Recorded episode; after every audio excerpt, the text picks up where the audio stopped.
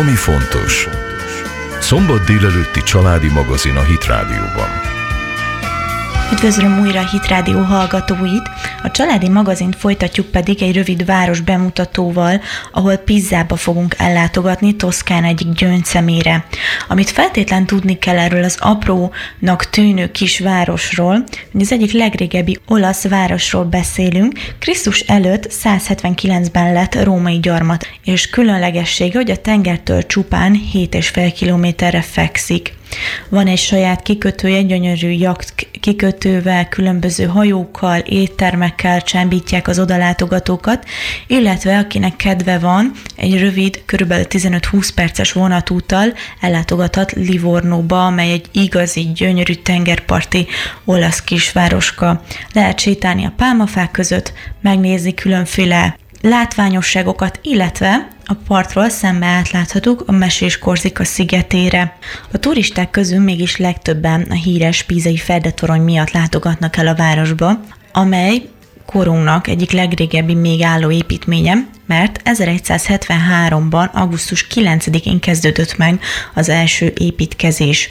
Három részből tevődött ez össze, de is el tudjuk mondani, hogy oda látogatunk, egy több mint ezer éves épületet tudunk megnézni mondanom sem kell, hogy egy roppant vicces képet alkot, amint elsétálunk a torony mellett, és körülbelül 5-600 turista fekszik, ugrál, harapja le éppen a tornyot, ezzel is ö, egy külön, különleges képet alkotva.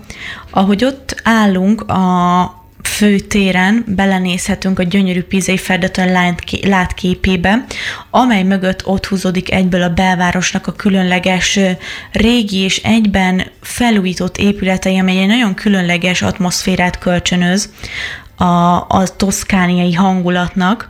De hogy tovább haladunk, szoktak lenni különféle kiárusítások a, rögtön a torony mellett, és hogy tudunk vásárolni helyi ételeket, amelyek mondanom sem kell, hogy nagyon különlegesek, és úgy fenn gasztró élményekkel gazdagodhatunk, megkóstolhatjuk az igazi pármai sonkát, ehetünk sajtokat, olasz sajtokat, borokat, mézeket, mustokat árusítanak ott, még most novemberben is, úgyhogy egy igazán üdítő élményekkel jöhetünk onnan haza, hiszen Magyarországon már novemberben a friss éle, érle gyümölcsöket nem igazán láthatunk, vagy hát az nem, nem magyar termék, viszont ott Olaszországban még sétálva az utcán is, az utcát ölelő fákon is érnek a narancsok és a pomellók egy nagyon különleges illatot eredményez az utcán sétálva. Azt viszont mindenképpen tudni kell a pízai belvárosi légkörről, hogy aki arra számít, hogy egy borzasztóan nyüzsgő és hangos várost fog ö, kapni az odalátogatása során, azt egy kicsit ki kell ábrándítanom, mert ez nem egy nagyon hangos város, viszont nagyon hangulatos város. Különféle éttermeket, kávézókat tudunk ott megtalálni, nagyon-nagyon széles kínálat van, mert igazából a táj ételektől az olasz kulináros élvezetekig mindent megtaláltunk, mexikói éttermet is tudunk ott találni. Viszont elmarad a, ez a nyüzsgő, már-már parti hangulatú ö, városi hangulat, ugyanis mindenhol ez az andalító olaszos muzsikát játszák, és inkább beszélgetnek az emberek, mint sem a zenét hallgatják, ezért hangos nevetések, foci meccsek, mindenhol foci meccsek vannak, a foci meccs itt igazából a, a zene szerintem, mert vagy örömújongást hallunk az utcán, vagy a gólörömöt. Úgyhogy egy nagyon érdekes atmoszféra ez, főleg annak, aki, aki a magyar szürke hétköznapokból utazik át ide, akár csak két-három nap erejéig is, hiszen azon felül, hogy meg, meg, megláthatjuk ezeket a gyönyörű történelmi nevezetességeket, amelyek olyan impozánsak és nagyon szépen fel vannak újítva, hogy tényleg egy, egy különleges öröm is, hogy ugye ezeket most még ilyen formában láthatjuk, illetve sétálhatunk az apró kis zegzugos utcákon, ahol különféle kis boltokba tudunk vásárolni, meg kell hogy nagyon jó áron, főleg európai szemlélethez képest. Majd, ha kedvünk tartja, akkor a folyó mentén elsétálhatunk a, az utcán, a főutakon is, mindenhol lehet gyalogosan közlekedni, nagyon tisztelik a gyalogosokat, megállnak előttük, tovább engedik, nincsen ez a félelem az emberbe, hogy, hogy ha nem, nem tud A-ból B-be elmenni, akkor, akkor mi fog történni vele, mert mindenki segíteni fog, akár értjük a nyelvet, a közös nyelvet, akár nem.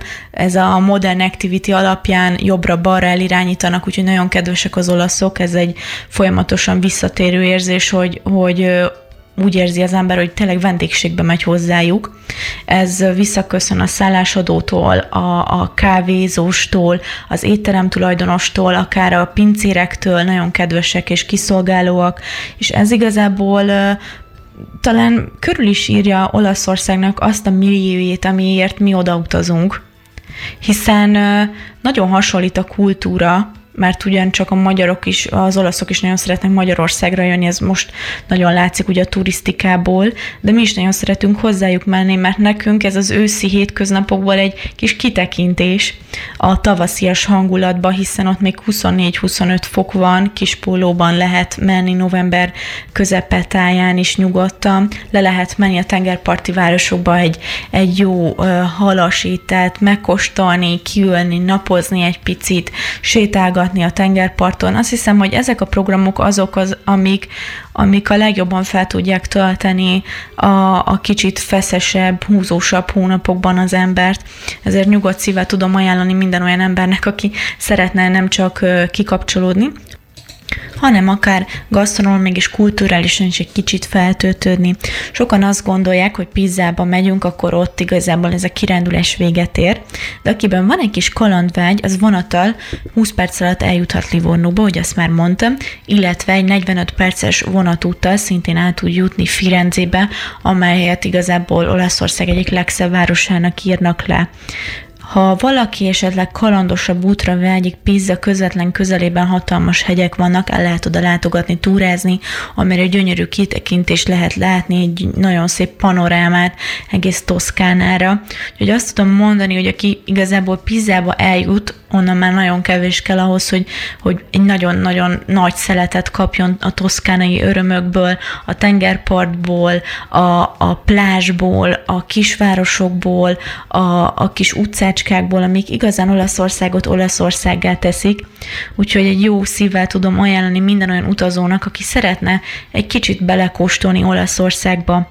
Köszönöm, hogy velünk tartottatok. A következő interjút pedig Ván Evódia fogja vezetni, ahol Cseszkó Tamással fognak beszélgetni a kovászról, a táj és a távol-keleti kultúráról és az utazási élményeikről. Köszönöm, hogy meghallgattatok, hallgassátok őket sok szeretettel. Az Ami Fontos Családi magazinban, a kulináris és gasztronómiai interjúnkban pedig Cseszkó Tamás lesz a vendégünk, be fog számolni a kovászról és a táj és távol-keleti utazásairól. Köszöntelek téged is, Tamás. Szerbusz, köszöntelek téged is, és a kedves hallgatókat is. Hogyan jött a gasztroirányzat felé az érdeklődésed? Igen, ez egy nagyon jó kérdés. Hát tulajdonképpen már gyermekkoromban is foglalkoztatott a gasztronómia, annak is a túlélős verziója, mert hogy én gyermekkoromban nagyon válogatós voltam. De ezt úgy képzeld el, hogy gyakorlatilag az egyetlen étel, amit én hajlandó voltam megenni, miután már szilárda tehettem, az a túrós tészta volt. Nem ettem se húst, se főzeléket, se zöldséget, se gyümölcsöt, az édesanyám mindig nagyon aggódott is, hogy mi lesz ebből. Valami miatt nekem ezek az ízek nem jöttek be. Aztán rájöttem egy kicsivel később arra, hogy minden a tálaláson múlik, meg az elkészítésem. És még egy ilyen élményt tudok felidézni, hogy ilyen tizenéves koromban már rendszeres program volt, az ugye én vidéken nőttem fel, hogy vasárnap megnézte a család együtt a Vidám vasárnapot, ami nyilván egy hatalmas élmény volt, és ezt követően meg a Laci bácsi konyhája nevű gasztroműsor ment az ATV-n, amit én rendszeresen figyeltem, és mindig nagy érdeklődéssel néztem, hogy mennyire különlegesen főz ő így a háztartásokhoz képest. Egyébként egy panellakásban laktunk, és nem is feltétlenül a főzés volt az, ami az időnknek a nagy részét kitette. Szóval ilyen tizenéves koromban elkezdtem azon gondolkodni, hogy hogyan lehet jó ételeket készíteni, meg hogy lehet az én ízlésemhez igazítani a különböző ételeket. Mindig próbáltam valami fajta extrát belecsempészni, és ugye hangsúlyoznám, hogy ekkor még nem igazán volt internet. Ezt most nagyon nehéz így utólag elképzelni, de ö, szakácskönyvekből és ilyen tévés főző műsorokból próbáltam összeállítani a menüt, és emlékszem rá, hogy az első étel, amit így elkészítettem, és hatalmas sikerélményem volt benne, az a rakott krumpli volt, méghozzá úgy, hogy egy kicsit megextráztam azt is, mert raktam bele ananászt, a tetejére meg jó vastagon sajtot, és éreztem, hogy na ez az az ízvilág, ami, ami nekem tetszik. Szóval már akkor is úgy voltam vele, hogy érdemes egy kicsit a hagyományostól eltérni. Én egyébként rájöttem aztán, hogy az volt a probléma, hogy édesanyám nem annyira kedvelte a különböző fűszereket, én viszont nagyon szeretem az ízeket. Ugye egyébként ez tényleg nagy kérdés, hogy mi az egészséges, én ebben nem is mennék bele, hiszen nyilván majd ide a gasztroműsorba hívtok táplálkozási szakembereket, aki elmondja, hogy mi az egészséges. Minden esetre én nagyon szeretem az ilyen markáns ízeket, tehát hogy a sós az legyen sós, az édes legyen édes, a savanyú savanyú, és a többi, és a többi. Szóval ennek a logikának a mentén kezdtem el főzni ilyen 11-2 évesen. Na most egy panellakásban laktunk, talán ezt említettem már, ami azt jelenti, hogy ott azért meglátszott a konyhán, hogyha én betettem oda a lábamat, és egy-egy ilyen elkövetés után hosszasan kellett takarítania, mosogatni az én szüleimnek, akik ezt nem feltétlenül ö, értékelték mindig, így aztán kitaláltam, hogy akkor majd éjszaka fogom ezt az áldásos tevékenységet végezni, hiszen akkor azt nem veszik észre. Így történt, hogy rengeteg éjszakám telt főzéssel már ilyen tinédzser koromban. Indítottam egyszer egy blogot is, aminek az a címe, hogy főzzünk éjjel. Így utólag visszagondolva elég vicces receptek vannak rajta, de akkoriban nagyon szerették ezeket a recepteket, és tényleg az éjszakai főzések alapján viszont el tudom mondani, hogy eljutottam oda, hogy gyakorlatilag gyakorlatilag tudok főzni, ezt talán így, így mondhatom, olyan szinten, hogy amire nekem szükségem van, azt a mai napig megfőzöm, és ennek nagyon örülök, hiszen rendkívül sok pénzt lehet megtakarítani azáltal, hogy mondjuk nem kell mindig egy-egy jó éttelért étterembe menni, hanem otthon meg lehet főzni, ráadásul ez engem ki is kapcsol, tehát én nagyon sokszor szoktam azt csinálni, hogy egy-egy hosszabb nap után bekapcsolok valami zenét, vagy éppen tanítást, vagy, vagy egyébként sokszor például a Hit Radio Pásztor válaszol rovatait szoktam visszanézni más kollégáktól, jól, mert hogy folyamatosan tanulok, és közben rendszeresen szoktam főzni és készíteni ételeket. Milyen kulináros tapasztalataid vannak már esetleg? Vannak ilyen büszkeségeim is, ha már így kérdezed. Egyszer például egy főzőversenyen megnyertünk egy főzőversenyt, méghozzá egy vörösboros marhapörköltet készítettünk, meg egy juktúros strapacskát. Ez egy viszonylag egyszerű étel, és ott is kiemelték a fűszerezést. Szoktam ilyen kísérleti jelleggel egyébként éttermekbe járni azért, hogy mondjuk az adott ételt darabjaira bontsam. Sokszor ilyen izgalmas ételeknél megnézem, hogy miből készülhet, milyen a textúrája, milyen az íze, tehát szoktam így is, és, és azt gondolom, hogy minél több ilyen kulináris tapasztalata van az embernek, annál inkább tudja a saját konyhájában is alkalmazni ezeket a tippeket, ezeket a trükköket. Ez szerintem jó az, hogyha az ember sokféle ízt ízlel. Hallottunk egy vicces történetet a kovászról, kérlek meséld el nekünk. Jelenleg a kovászkészítés az, ami a leginkább inspirál, ez azt jelenti, hogy most már hetek óta elég érdekes illatok vannak a konyhámban. Az történt ugyanis, hogy elkezdtem azon gondolkodni, hogy mitől jó egy kenyér. És akkor pár héttel ezelőtt készítettem is egy gyors kovász, ugye ez élesztőből van, és ebből készült egy kenyér, ami egészen elfogadható, állagú és ízű lett. Legugliztam, hogy hogyan kell ezt csinálni, és tényleg amit lehetett kihoztuk belőle, de még mégsem az a kenyér volt, amit lehet azért most már jó kenyereket kapni különböző pékségekben, illetve éttermekben is, az sok mindent elmond. Ugye sokszor az éttermekben előételként szoktak hozni házi vajat, meg házi kenyeret, és szerintem egy étterem konyhájáról nagyon sok mindent elárul, hogy milyen a kenyere. Na aztán kitaláltam, hogy akkor már ilyen kettős célzattal legyen saját kovászom. Egyrészt azért, mert ha van saját kovász az embernek, abból tényleg világbajnok kenyeret lehet készíteni, másrészt meg engem érdekelt a kovásznak a természete, hiszen ez a Bibliában is előfordul, ugye elsősorban a bűnnek a jelképe, és nagyon érdekes ez az egész kovászos történet, mert képzétek el, hogy a kovászt azt nevelgetni kell, kicsit olyan, mint a tamagocsi. Először úgy indul, hogy összekeverjük a nem mindegy, hogy milyen lisztet és a vizet. És ahogy ezt keverjük, először ez még egy élettelen valami, de egy idő után ez a kovász tényleg elkezd élni, tehát hogy buborékosodik, szinte forr, és ezt követően folyamatosan etetni kell. Ez nálam egyébként minden reggel és minden este zajlik. Na most képzeljétek el, hogy ö, egy pár héttel ezelőtt nekem el kellett mennem vidékre, és hát kénytelen voltam magammal vinni ezt a masszát, mert hogy ha nem etetjük, akkor meghal a kovász.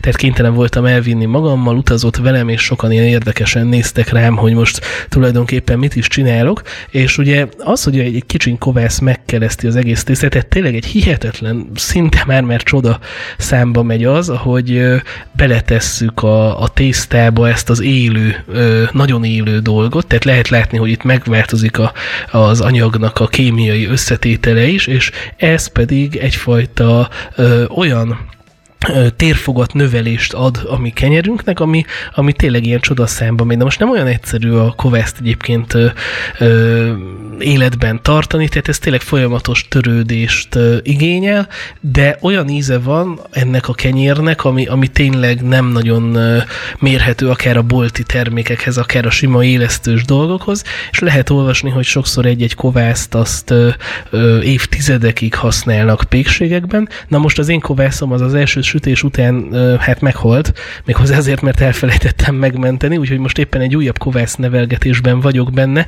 A hét végére, tehát mire a hallgatók ezt a műsort hallani fogják, addigra elvégre, elvileg már el fog készülni az ebből a kovászból készült kenyerem, úgyhogy én már nagyon várom és, és nagyon izgatott vagyok. Milyen tapasztalatokkal tértél haza a távol-keleti utazásodról? Igen, többször jártam a távol-keleten lévén, hogy ugye az én édesapám ő laoszi származású, és volt, hogy volt szerencsém találkozni vele. Elsősorban Tájföldön, Indonéziában és Laosban jártam eddig, és nekem azért az érdekes, hogy, hogy amikor ilyen, de járok egyébként is a világ más részére és engem nagyon-nagyon érdekel az egyes térségnek a gasztronómiája. Na most szerintem az ázsiai konyha az olyan, hogy valaki vagy szereti, vagy nem, tehát így köztes állapot nincs, és teljesen más, mint az európai konyha. Én nagyon szeretem a magyar konyhát, szerintem a magyar konyha az a legzseniálisabb dolog, tehát pont azok az alapanyagok és ízek vannak benne, ami számomra a legnagyobb öröm.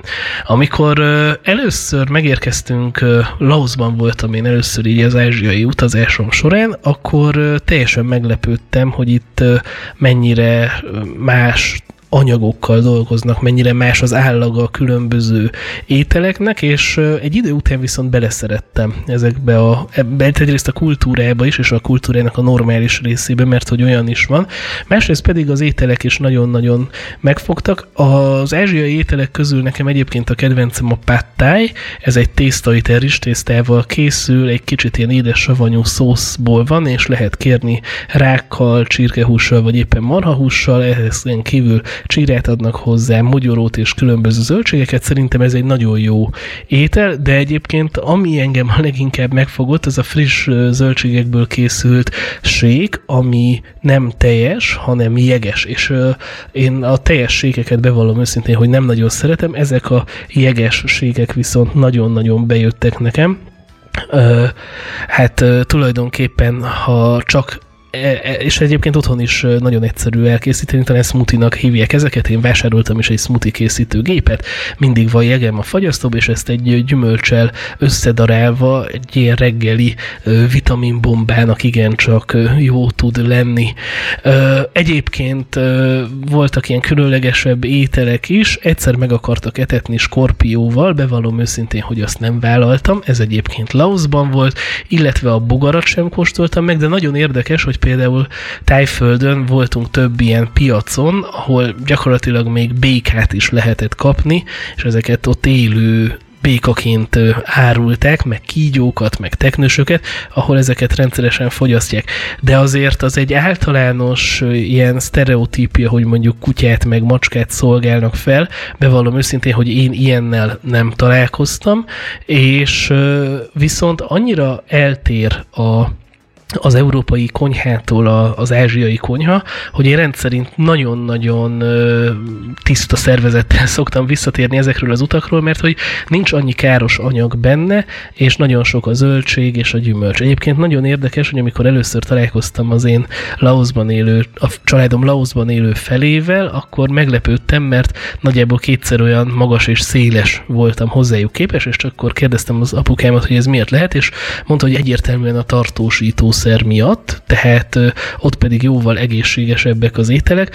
Nekem van olyan barátom, aki például az ilyen ázsiai utak során ilyen 5-6 kilót is szokott fogyni, azt azért még megjegyezném, hogy érdemes okosan ö, és körültekintően viselkedni ezeken a helyeken. Nagyon sok esetben ugyanis ö, az éttermekben mondjuk buddha szobroknak áldoznak, és akkor ilyen ételeket raknak ki. Megmondom őszintén, én ezeket a helyeket kerülni szoktam, mert azért, azért nem gondolom, hogy ez feltétlenül szerencsés, de az ázsiai ízvilág az mindenképpen jó. Egyébként megjegyzem, hogy itt a rádió mellett pedig van egy vietnámi étterem, ahol, hát nem tudom, hogy lehet egy reklámozni, de Szobuta Zoltán főszerkesztő úrral mi ott rendszeresen szoktunk ebédelni, és világbajnok a főlevesük. Ö, tényleg csak javasolni tudom mindenkinek, és itt a Hit Radio munkatársai közül is kell már megszerettettem például a garnélás tésztát, amit ugye például Levi is szokott rendszeresen fogyasztani, tényleg nagyon-nagyon jó. Szóval szerintem adott esetben lehet az ázsiai konyhát mértékkel fogyasztani. Egyébként nemrég voltam Izraelben, és az, az meg egy teljesen más élmény. Ott, ott a hummus volt az, amit én így felfedeztem, hogy jé, micsoda jó ajándéka Istennek a humusz, és az emberiséget milyen jól megáldotta ezzel az étellel. Köszönöm Tamás az úti beszámolókat, illetve a kovászról szóló ö, leírásodat és történetedet. Most pedig folytassuk a műsorunkat. Köszönöm a hallgatóinknak is, hogy velünk tartottak. Köszöntöm a Hit Rádió hallgatóit, a mikrofon Nevenkovics Oliviát hallhatják. Ami fontos családi magazin keretén belül most egy utazási ajánlót fognak hallani norvégiai fjordjairól. Norvégia a gigantikus fjordok, káprázatos gletszerek hazája. Elbűvölő színes házikokkal tarkított mézöld természet elvarázsolja az ide látogató turistákat. Számtalan utazó gondolja úgy, hogy a Norvégia nem csak Európa, hanem a világ egyik legszebb országa, köszönhetően a fantasztikus természeti adottságainak. A Nyugat-Norvégiában fekvő Nordfjord hihetetlen tájainak tökéletes kombinációja, a történelmi helyszínei és rengeteg szórakozási lehetősége miatt közkedvelt.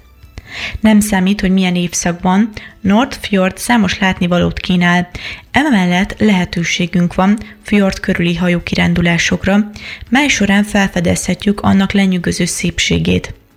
Ezen kívül számtalan kirándulás közül választhat a látogató, legyen az horgászat, motorcsónakázás, vízisízés vagy éppen vadvízi evezés. Télen élvezhetjük a síelés örömeit a lejtőkön és a gletszereken. A környező szigetek, hegyek és erdőségek is felfedezhetők autós és gyalogtúrák alkalmával, hogy megtekinthessük a gyönyörű vízeséseket, egy 12. századi kolostor romjait, valamint Norvégia legmagasabb hegycsúcsát, a Skálát, Nordfjord gletstúrákat is kínál, melyek során elképesztő jégképződményeket láthatunk. A világ harmadik legnagyobb fjordjaként számon tartott Fjord élénk vidéke miatt vált népszerűvé, melyet gyakran hívnak Norvégia gyümölcsös kertjének, az itt található színes gyümölcsfák és kertek sokasága miatt. Sok turista májusban látogat el ide, hogy lássa az alma, szilva, cseresznye és körtefák virágzását. Hatalmas fjord körüli kajakozásokon, csónakázásokon kívül a környező vidékeket felfedezhetjük autós, gyalog és kerékpártúrák során is. Hogy megtekintessük az itt lévő számos természeti csodát, mint Norvégia leglátványosabb vízesését, a Voring vízesést, Érdemes megnézni az olyan képződményeket, mint a nagy tömegű Folge Fonna Gletscher és a Trolltunga, a hatalmas szikla, mely egy hegyből nyúlik ki, biztosítva ezzel az egy csodás természeti panorámát. Habár sok norvég fjordnál kisebb méretű, a Lissefjorden évente 300 ezer látogatót vonz. Amilyen különlegesé teszi a fjordot, az nem más, mint a Preikestolen vagy a szószékszikla. A Preikestolen széles fensékjen állva olyan adrenalin löketet kapunk, mint eddig még soha, hiszen közel 600 méter magasan tornyosul az égben, a mérhetetlen fjord fölé. A Kjarák hegy is egy kedvelt hely fényképezési, hegymászási és bázisugrási lehetőségei miatt.